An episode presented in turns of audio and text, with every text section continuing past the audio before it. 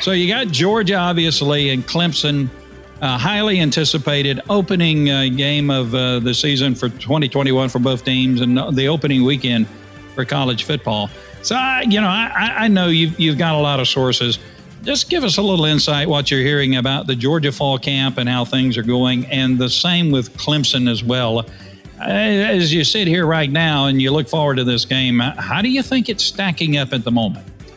Well, I, talk, I'll talk about a little bit about Clemson because I do have a, a, a very good uh, NFL source, I would say. Uh, this is a person, this is a scout that travels and doesn't have any affiliation with Georgia or Clemson. So I, I, feel like he doesn't have a dog in the fight. So I get good information from him when he sees each other.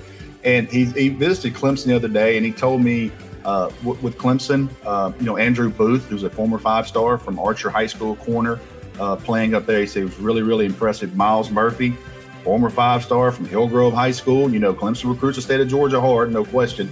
And then Will Shipley, a guy that's a five star that Georgia recruited running back out of the Charlotte area. He goes, Look, now, those guys, and oh, by the way, you look at Kobe Pryor, running back from Cedartown, Georgia, for yeah. Clemson, because there's some guys that can flash up there. He said their roster's loaded. When you look at Georgia, he understands that Georgia's loaded. Here's what I here's what I like, and I think if anybody follows my work, I'm very careful on these type of comments because I feel like you see this everywhere when people start talking about preseason teams. But here's here's something that from some sources that I'm pretty far into. Uh, this team at Georgia has good upper class leadership. When you go back and you look at 2017, and you look at Roquan Smith, Davin Bellamy, he's a guy's not talked about as much, Lorenzo Carter, mm-hmm. Sony Michel, and Nick Chubb. You look at those five guys, those guys controlled that locker room. They controlled every both sides of the ball. Everything you practiced hard, you played hard. Nick Chubb giving those speeches about what it means to be a Georgia Bulldog, why he came back, those type of things. What I hear out of this team is a lot of similarities. You take Jamaree Salyer, you take Jordan Davis, you take Nakobe Dean, you take JT Daniels, who knows he's the guy now. You take Zamir White, who came back again, everything he's battled, and you take all these upperclassmen. These guys are upperclassmen that have been there, and they came, all came back for a reason. They all could have went to the NFL. They came back for a reason to play and to win. So the similarities with 2017 that team, I'm starting to hear some of those things. And anybody that's ever played football, care what level you're on, when you got players that are respected and those are the best players on the team, that's a great sign of chemistry. And that's a team that's worthy of all the mentions that Georgia's getting on the national press right now. Always those games are won in the trenches. Now, what I will say this for a game early on, it's who plays sloppy. You know, but and Clemson, you take these two rosters, I don't care as long as they're healthy.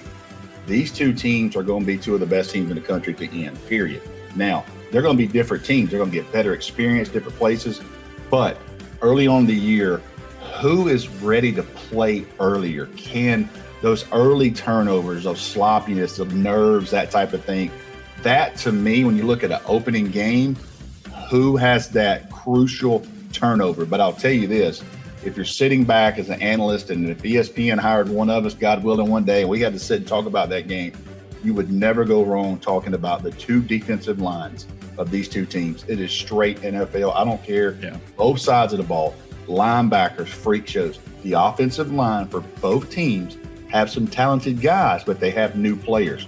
So that offensive line for each team, can they block and give each other time? Because I'm telling you, I've spent a ton of time around this Clemson defensive line. Bryan Bresee, Myles Murphy. I had all those guys out in San Antonio, Texas. Spent a whole week. It's crazy. Bryan Bresee and Tate are like this. You couldn't yeah. separate them in Texas. And I, and I follow both on social media. So Bryan Bresee's in Athens a lot, hanging out with Tate Ratledge because they're only an hour away. They're right. good buddies. Sounds like those two are going to lock up horns yeah. a bit. So I can imagine the junk talking going on there. But you think about that, Tate Ratledge probably going to play a good bit. New new starter for Georgia, part time starter maybe, uh, going up against a five star and Bryan Bresee. So there's all kind of little matchups, but I totally agree what you just said. It starts inside the box, then you go to the outside edges because these are grown men in, in an interior line of scrimmage. Georgia, Clemson, who you got in the well, game? I, I, picked Georgia on August 1st in my season preview, you know, and I still think Uh, there's this game is so tight. Uh, you know, when you look at a Las Vegas thing, I've learned when Las Vegas has the a three point spread, they don't really they there's no favorite there. They're guessing. Yeah, they're, they're just guessing. Guessing. They're trying to get action on either side. Uh, I think everything now. I want to see where everybody is going into this game because this is one of those games where a, major injury could change the everything because they're so loaded. Uh, both teams and its, its strengths and weaknesses. Georgia's D line versus Clemson's O line, probably Georgia advantage. George, Clemson's D line versus Georgia O line. I probably say Clemson has advantage just because of the experience there. So, how do those things play out? Uh, JT Daniel, experienced quarterback coming back.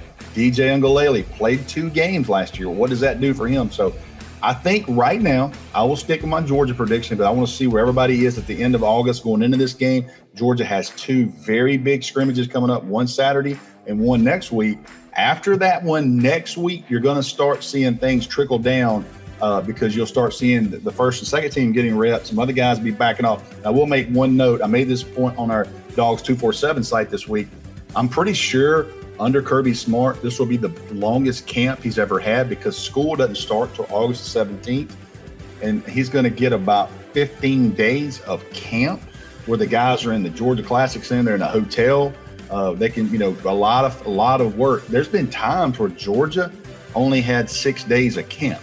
Yeah. Florida, take an example. Florida wow. had the entire month of August last year. They were in camp. They didn't start school in September. So huge advantage to, to, to mm-hmm. Florida. See how that played out. So Georgia, a little bit different under Kirby Smart too. As far as you want to talk about year, there's little things that doesn't get written. This is the longest camp under Kirby Smart that Georgia mm. football have ever had.